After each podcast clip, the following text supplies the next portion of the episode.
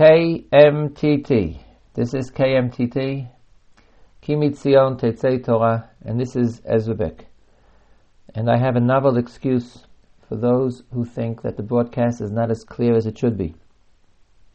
But I ask you to remember, I know this program is the program for Erev Shabbat, Friday, Erev Shabbat, Erev Shabbat Kodesh Pashat Kitisa, but you have to realize that I'm recording this program on Wednesday night. And I've just completed my second 24 hours of Purim. First day of Purim. you probably didn't know there were two days of Purim. The first day of Purim I celebrated in Alon Shvut. And today on Shushan Purim, I went to visit my father who lives in Yerushalayim, Shibadeh L'chaim Tovim Baruchim. And I made another day of Purim. People in Chutz like to compare themselves to people in Eretz Israel. How in Chutz they have two days Pesach, two Stavim, two days Sukkot, two days Shavuos, while we in Eretz Yisrael only have one day. And uh, I admit that two days of Haggadah Shal Pesach seems to me to be not an easy thing. But believe me, two days of Purim puts all those other two days in its small pocket.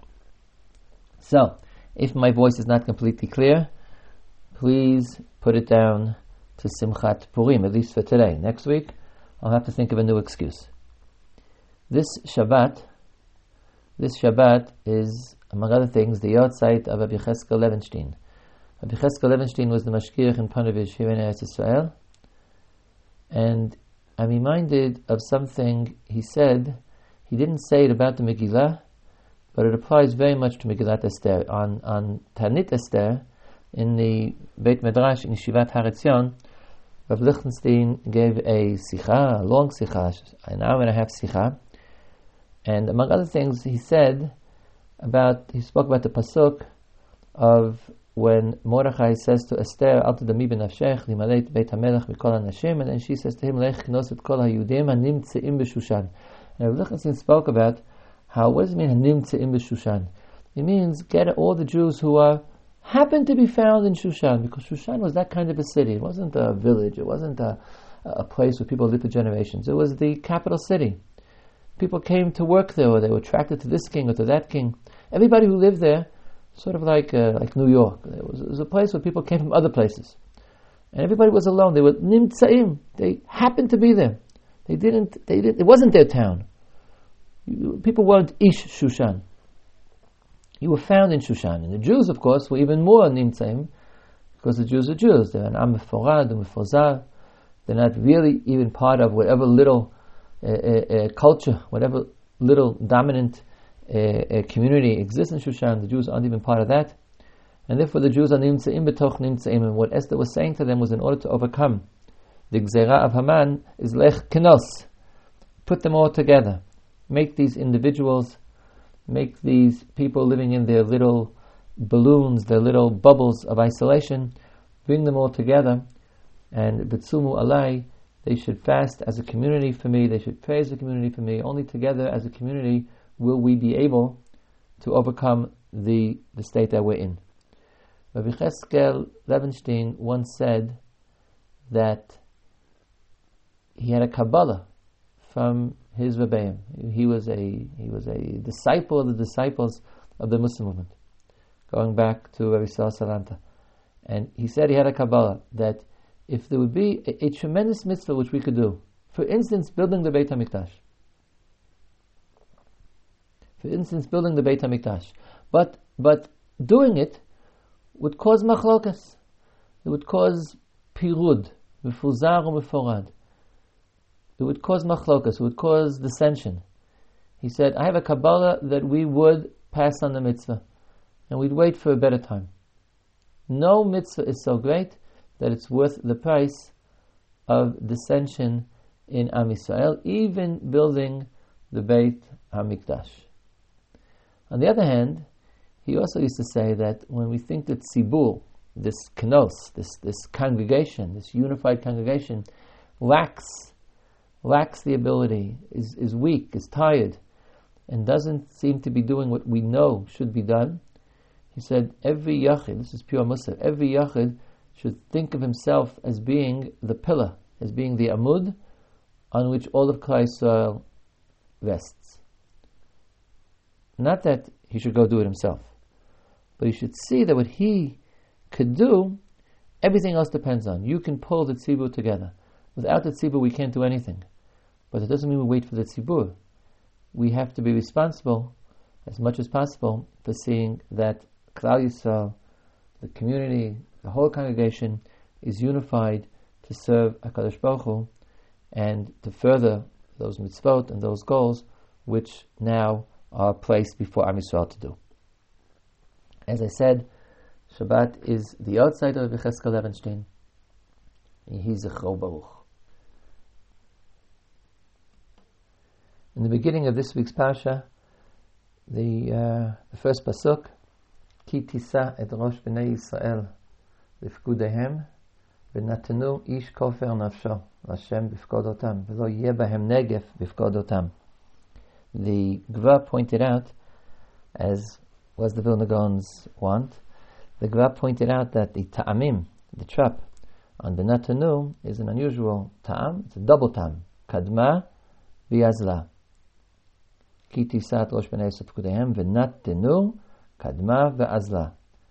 And the Gra said this kadma v'azla is a reference to a Gemara in Shabbat. The Gemara in Shabbat Kuf Nun Aleph has a story where Rav Chia said to his wife, when a poor person comes to the door, quickly give him bread. Make, make sure you give tzedakah quickly. So that the person who receives the tzedakah, the poor man who has received the bread, can in the future give tzedakah to our children. So she said to him, Are you saying a, a curse? Are you saying a klala? I mean, you, why are you raising the possibility that our children will need to receive charity? And he answered, Galgal hu shechozer ba'olam. It's a wheel which turns in the world. Poverty and riches, fortune and misfortune is a wheel that turns in the world. And that which is down today will be up tomorrow, and that which is up tomorrow might very well be down, be down today. So the Gra said that that's what the ta'am on Vinatanu is. Kadma azla, the Aramaic names for the ta'amim, literally means precede, lahakdim, go, go quickly, v'azla, and go. Precede and go. And the Gra said that's what it means. Ki tisat rosh b'nei Yisrael lefkudehem v'natenu kadma v'yazla give the money quickly. Give. V'natenu, give. Give quickly. Give pisi to give. V'azla it will come back. Because galgal hachozer va'olam. Money given tzedakah is like an investment. And who knows, someday he who received the tzedakah or someone else will be fortunate and will be rich, and perhaps you will need his help. And everything that's given comes back as the wheel turns. That's v'natenu kadma v'azla. It goes forth, it goes away, it, it precedes, it goes out, and it comes back. That's v'natenu, the mitzvah, the mitzvah to give. Our guest today on this Erev Shabbat program is Harav Moshe Lichtenstein. This Shabbat is also Shabbat Parshat Para. We have a special reading where we read of the mitzvah of the Para Aduma, the method by which those who were Tmei mate, who had come in t- contact with death, could purify themselves, a special method only for this Tumah. And Rav Moshe Lichtenstein will speak about the Haftarah of Parshat Para. This week's Haftarah, like that of the previous weeks, does not deal with the Parsha itself, rather it addresses the issues of the maftir of Parshas Para. Parshas Para, of course, deals with the issue of Tumas Mes, of a person who becomes Tame by coming into contact with a dead body.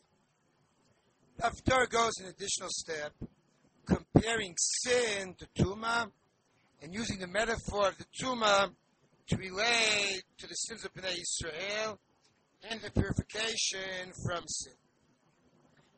Interestingly enough, the Haftarah does not begin with Tumas Meis, which of course is what we would have expected. Rather, it begins by addressing the issue of Tumas Nida. Ben Adam, Beit Yisrael Yeshvim Alat Matam, Vayitamu Ota V'darkam V'alilotam, Bnei Israel and Eretz Israel have contaminated the land with their sins. Is the tumah of the Nida to which Bnei Israel's conduct is compared to, not the tumah of the Mes. I poured my wrath upon them. Al hadam for the blood that is spilled. V'kilulehem timua, and for the avodah zarah, idolatry. As we can see, the Navi begins with Tumas Nida, and then apparently shifts gears when he speaks about Hadamash Shafchut, the blood they have spilled, and relates to Tumas Meis as well. Let us begin by analyzing the comparison between Nida and Meis, or better yet, not the comparison, but the contrast. The Torah does not relate the two at all. Tumas Nida appears in Sefer Vayikra within the context of a group of Tum'ot, which the live human body causes to become Tame, Nida, Zava, Zav, etc. Tumas Meis does not appear in Vayikra, rather it is in Para, in the heart of Bamidbar. One deals with death, and the other with the mechanisms of the live human body. One deals with death, one in some form or another has to, has to do with regeneration. Chazal and the Medrash notice this. The Yalkut tells us in the beginning of this of Torah, Ketumat Hanida Haitada Kam Lefanai. Israel's behavior, conduct, path similar to a nida. Ma nida zo mitama mitara. The same way a nida is both tame and alternately tahar, and the cycle repeats itself. One of tuma and one of tara. Once a month she becomes tame, and she then purifies herself. Kach atid akadosh baruch Hu. The same way the Kadosh Baruch Hu, with Yisrael, Kadosh Baruch Hu will purify us. Shenemar Tori. The same way the tumah of the Nida is not permanent, it's transient, because the Nida will repeat the cycle of tumah of Atara constantly. So too, Bnei Israel will not remain in sin forever. The Kadosh Baruch Hu will come and enable them to purify themselves. Davar Acher, a second point raises the Medrash, Ketumat Hanida below Ketumat Hamet. The sins are as Anita, in another regard, Met Babayit, if you have a dead body in a house.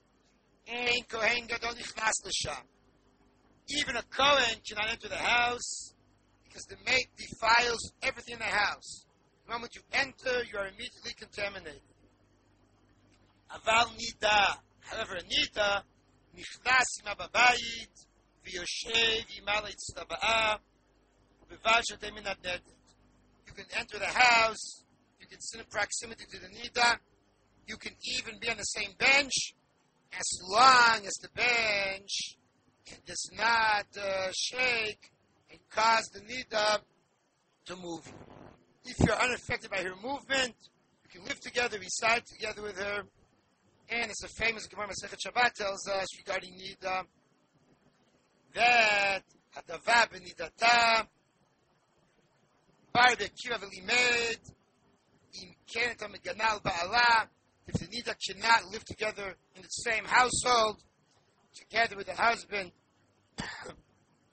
you cause separation, the only issue there is is one of ensuring of going to the mikveh Otherwise, there is no distance, no remoteness between the Nida and the rest of the household. This, of course, is the advantage of Tumas Nida. It's cyclical, it has to do with regeneration, with enabling a new cycle of birth to begin, and more importantly, it is natural. if we come and compare the sins of Bnei Yisrael to Tumat there is both an advantage and a disadvantage. The advantage is that it's intransient, that we are sure that the tumah will disappear. The process which brings it about will regenerate itself. The need will go to the mikveh. There will be no more tumah, no more sin. It does not cause remoteness from the Kadosh Baruch Hu. Rather, it just causes the tumah itself.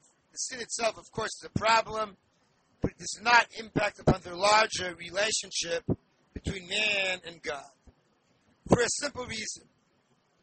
A nida, as I said, is a natural process. So is the sin. Certain sins are natural sins.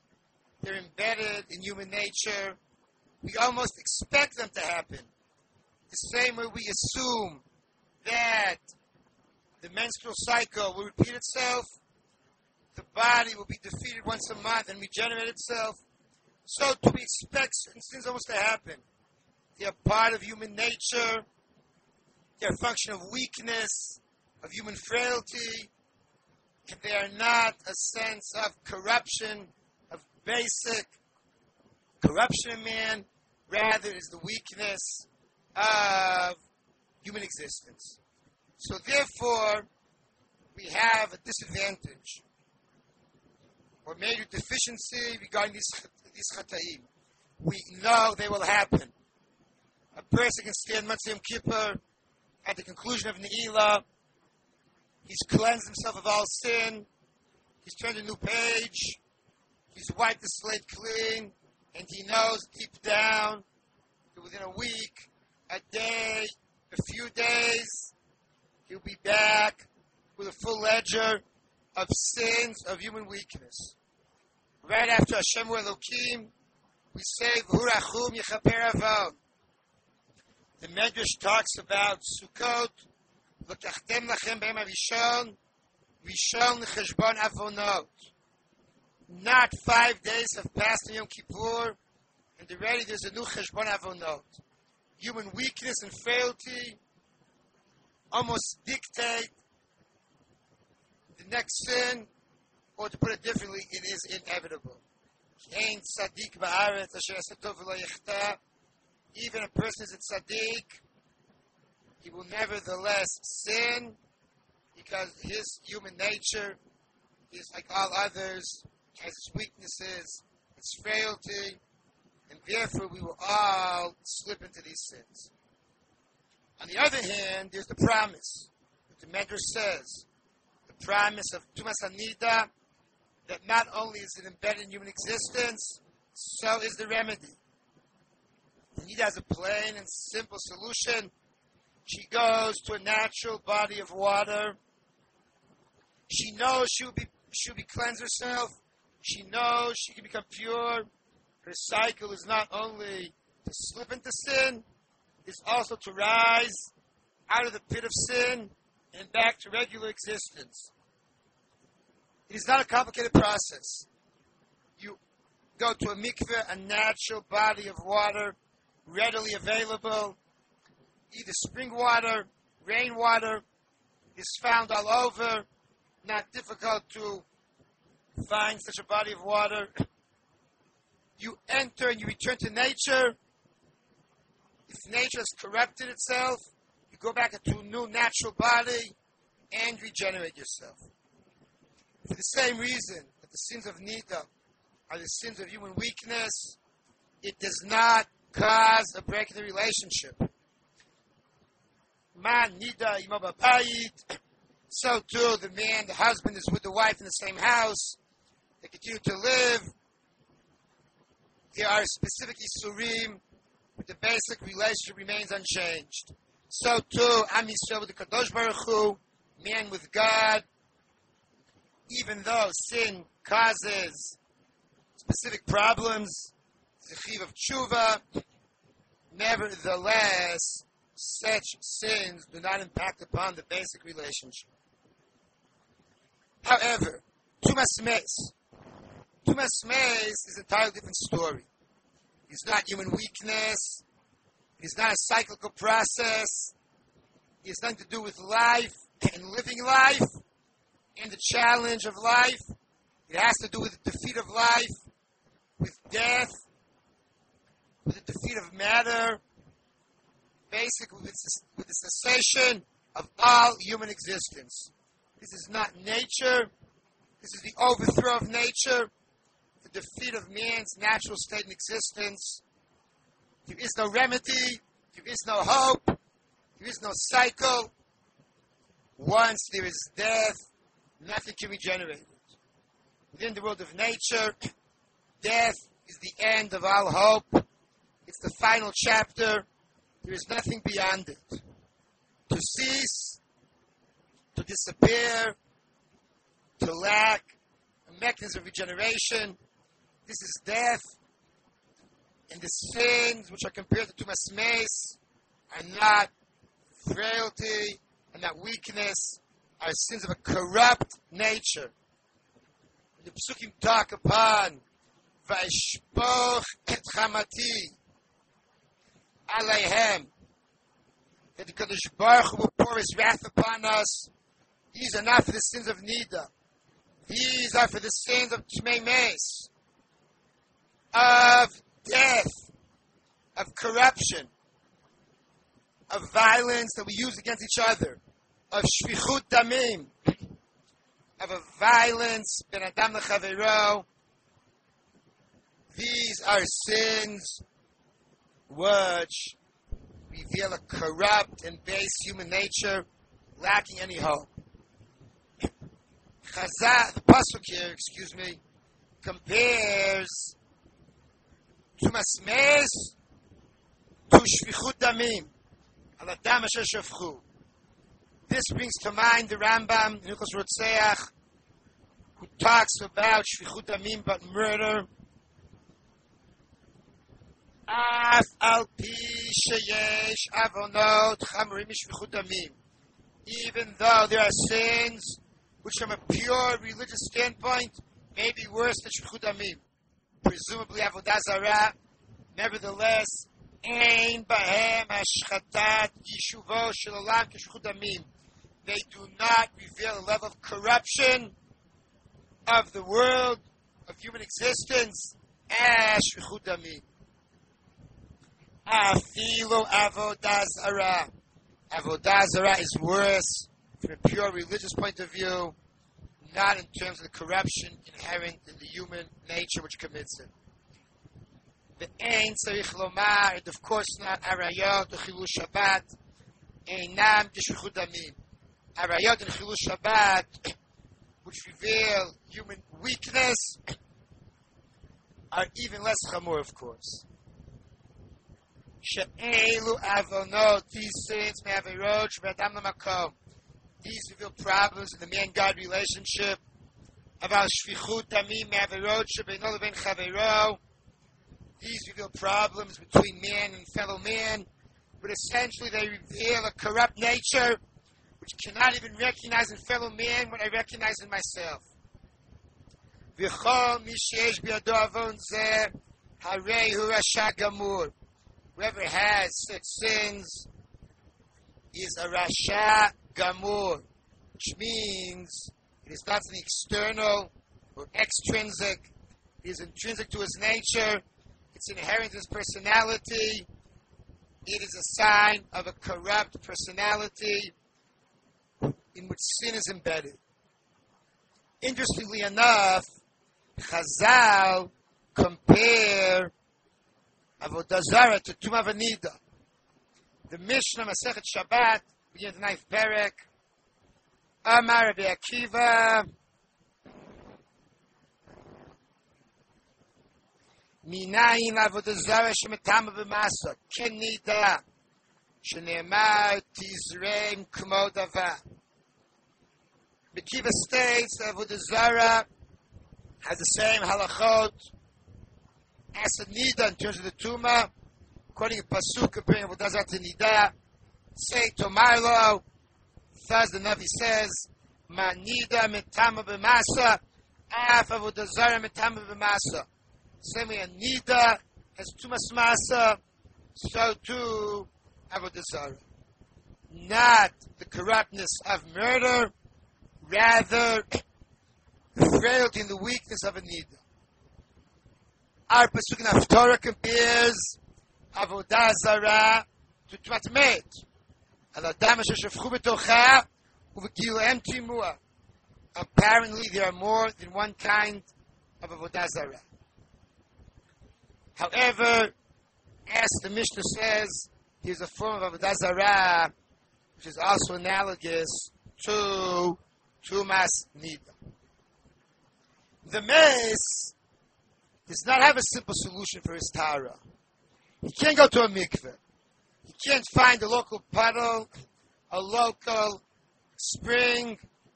He cannot go around the corner and find a mikveh readily accessible. He has to find main nida, which are rare, are stored in one place. He has to leave his home, leave his regular existence, go to the mikdash. He cannot enter alone. He needs a coin to sprinkle upon him the water.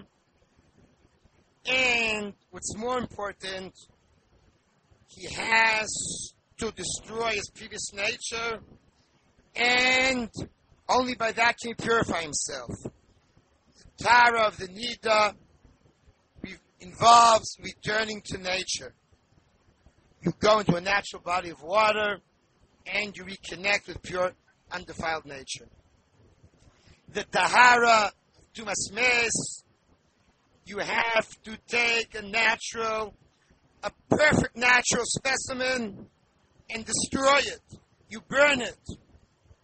Only by burning it, only by dissolving nature, by destroying it, can you overcome the corruption within nature. This is what happens by the Para Aduma. You destroy it despite its seemingly natural perfection, and only by that can you fight death, can you regenerate, and sins, which are metaphorically analogous to asmes, these two require destroying the corrupt personality and sprinkling above, from above not man entering the Kadosh Baruch Hu, speaking upon him a new spirit of Tahara, only then can he come and retire himself. To now, briefly return to the Parsha. Chet Egel is a chet of Avodah Zarah. As I pointed out before, Avodah Zarah has a dual analogy. One is to Nida, as in the Mishnah and Shabbos, and the other in the as in the Haftorah is to Shvichut Damim and to Tumas Mes. Certain forms of Avodah Zarah reveal a corrupt religious nature. Others, a weak and frail nature, which must find something to latch upon to, abstract. To endure the Kadosh Baruch Hu is too much for it needs to be more concrete. It needs something as a security blanket to enable to survive this world without being able to abstract and connect to the Kadosh Baruch Hu. Which of the two is the Egel? Is it closer to the Nida or to the Mes? It seems to me, if, if we compare the reactions in the Torah to the Meraglim, and the Ketisa and to the Egel, the Cheta Egel is treated as a function of human weakness and frailty. They simply panic. Moshe Rabbeinu was gone.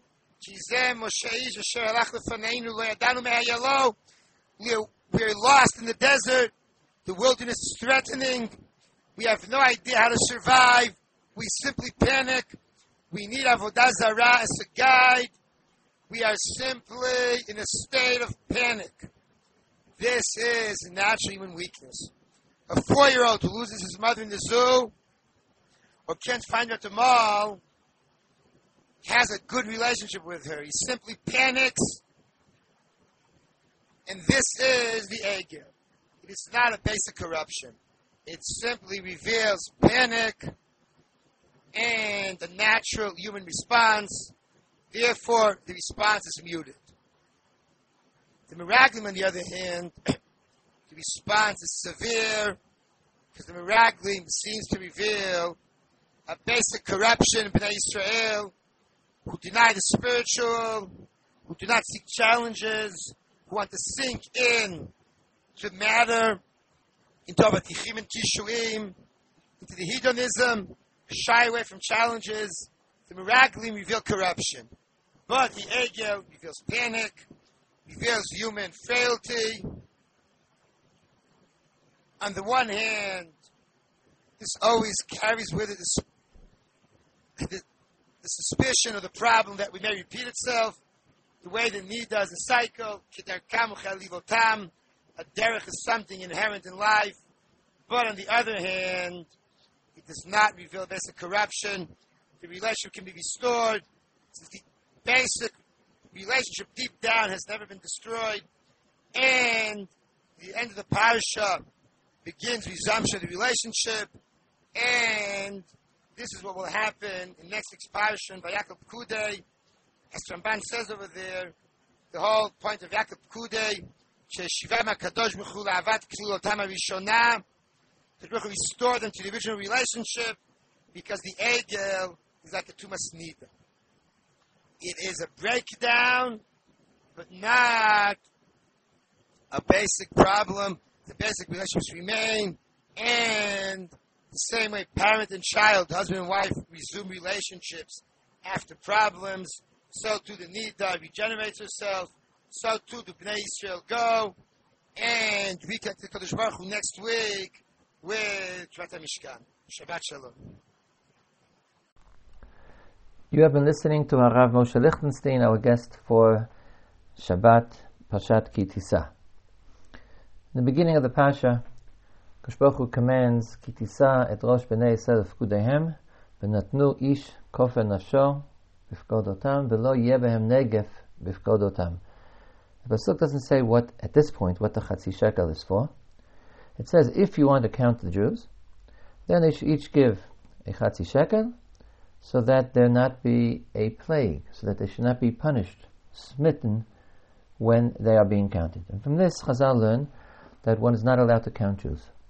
Later on, when David HaMelech had a census of the Jews, in fact, a negef, a magefa, a plague broke out, and Chazal explained because he had transgressed this, this verse.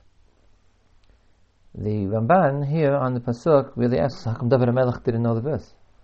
If it's a isur in the Torah, then it says below Yeb Bahem Negef.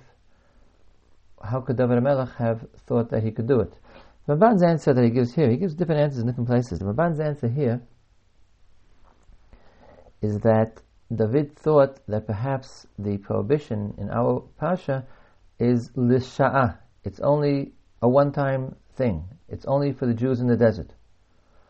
But lidorot, as a permanent part of the Torah, there is no such there is no such Isa.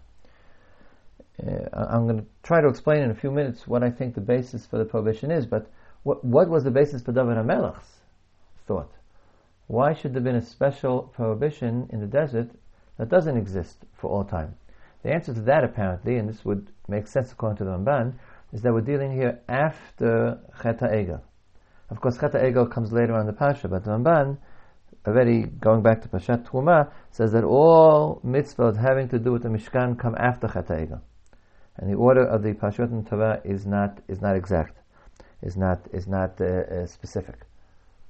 And then I guess the reason would be that the counting of the Jews now perhaps wasn't even in order to collect money. On the contrary, it was to count.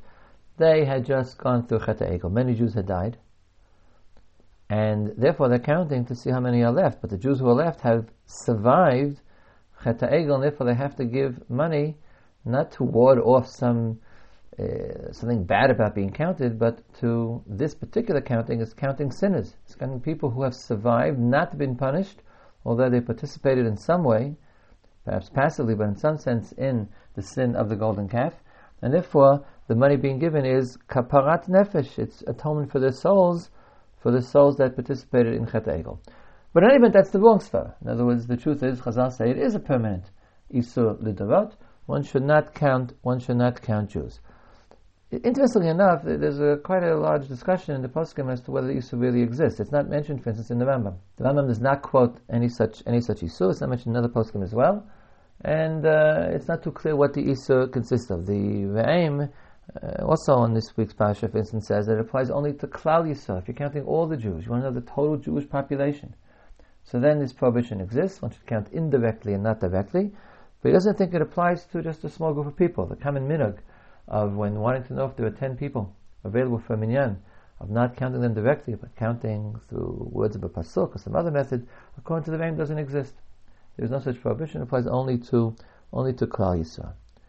Uh, the Ohr HaChaim Hakadosh claims in his explanation to the Pasha that there are two different levels. There are two different kinds of sensai, two different reasons why one counts. One could be the tzarech. It's really important. We have to know how many Jews there are. Perhaps it's for the purposes of war, for the purposes of, of taxes.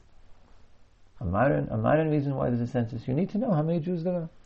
If that's true, he says, there is a prohibition, and the heter is ayidei davar One doesn't count heads, but one counts indirectly. You can count money, which is the case in the pasuk. You can count uh, uh, slips of paper. The Gemara says that you Kohanim were counted by their fingers. Of course, you might say, what's the difference between counting heads and counting fingers? In both cases, you're counting the body, but the reason would appear to be that every time in the Torah it says you count people, it says you count heads. Et rosh. And I think the reason for this will be apparent when I try to explain what the basis for the prohibition is. To count a person means to count his head, his face, his, his personality. A finger is, is the same thing as, as a coin or, or a piece of paper. So you, you count indirectly, where the census is litzarech has a good reason. He says shalom litzarech. If you're just curious, you need it because oh, you want to publish a book. Governments take sensei because they like to take sensei sometimes. There's no really good reason. So then it's prohibited, and it's prohibited even al yidei but only al yidei shkalim. then you need kapara. Counting indirectly is okay. But here, since you're counting indirectly for no particularly good reason, no reason which is justified, so you need kapara. And the kapara is to give money. Words, giving the money is two things. It's one indirect, but it's also tzedakah, and tzedakah is mechaper. Uh, ish kofer nafsho. Each person should give the atonement for his for his soul.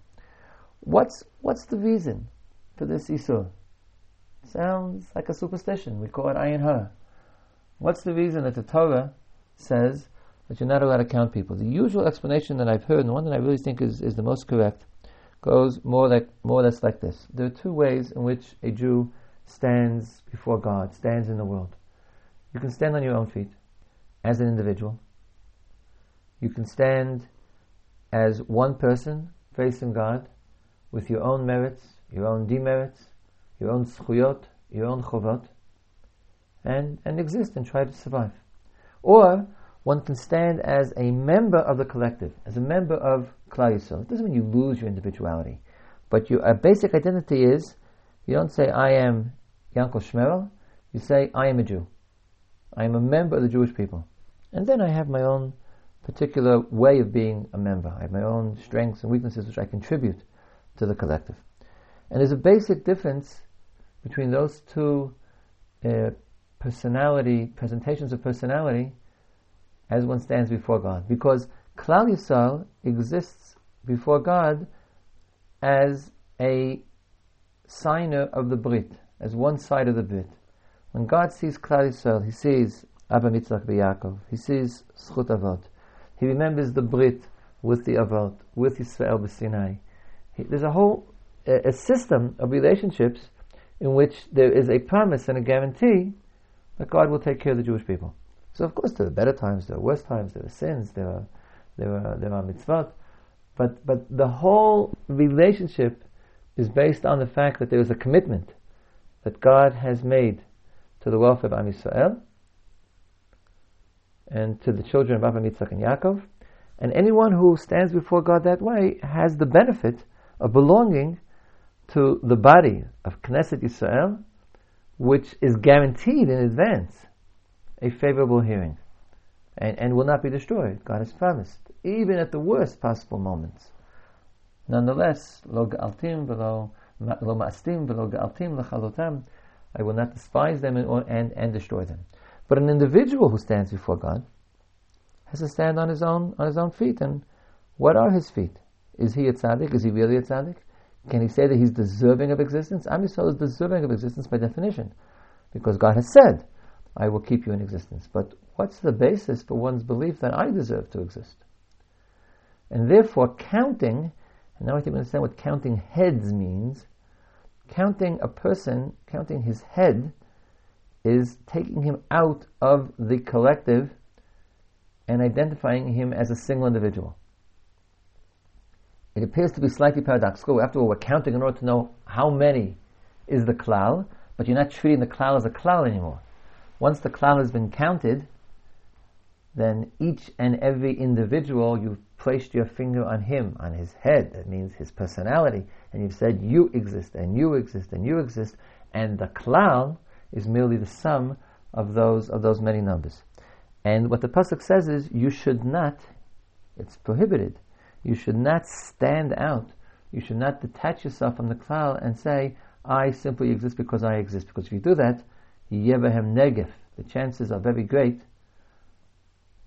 at least b'midat hadin, the, the, the principle of justice may very well not leave you the ability to exist to exist at all. And that I think is the is the explanation this is what I've been taught, of the general principle of ayin hara. One doesn't stand out, one doesn't uh, emphasize one's fortune above the average, not necessarily misfortune, but above the average. Because to do so, not because to do so causes people to hate you. Why should we assume that my neighbor is looking at me uh, uh, in a manner which will somehow uh, affect me? Who says he has that ability? But if other people don't have and you do have, then they'll look at you, even if they try not to, basically carries the question, why him and not I? And what will be the answer to that question? Because you're a bigger tzaddik? Are you a bigger tzaddik? And as big a tzaddik as you think you are, are you really deserving of God's favor as an individual? Therefore, we should always present ourselves, see ourselves, bury ourselves, immerse ourselves in Klal Yisrael. Because Klal Yisrael indeed is deserving. Deserving not because they're necessarily tzaddikim, but because God has made the covenant and promised to treat them in that manner and to guarantee their success at Biat HaGoel, Mashiach. And now for today's halacha yomit. We've uh, begun to talk about standing for uh, for tefillah. We've spoken about which direction your face faces. We've spoken about standing; your whole body should be standing. Now we skip to the other end to one's feet. There are two halachot that have to do with feet. First is quoted by the Machaber, and the second is added by the Ramah. Usually, very often the Rama disagrees with the Machaber. Here they did a partnership. Machaber said one halacha, the Rama said the other. The halacha of the of the Machaber is Yechavein Raglav Ze Etzel Ze. And one stands Shmon Esrei, the feet should be together, equal. Bikivun. Ze Ze Bikivun. What's the idea? Ki'ilu Einam Ela Echad. You're supposed to stand as though you only had one foot. Why is this? Because by the angels it says, "V'raglehem regel yishara." The feet of the angels is a straight, is a simple foot. Raglehem regel, their feet, plural, is a regel, singular, yishara, which Chazal understand to mean that uh, their two feet appear to be only one foot. And when you stand Shmonesra, I mentioned this in halacha yomit, I think two weeks ago, there is this idea that one resembles the angels. Why is that? Because as I said yesterday, all Hilchot Tefillah are based on one basic point, Amidah Lifnei HaMelech. Is standing before, before God. And who stands before God? Angels stand before God. So one stands with one's feet together.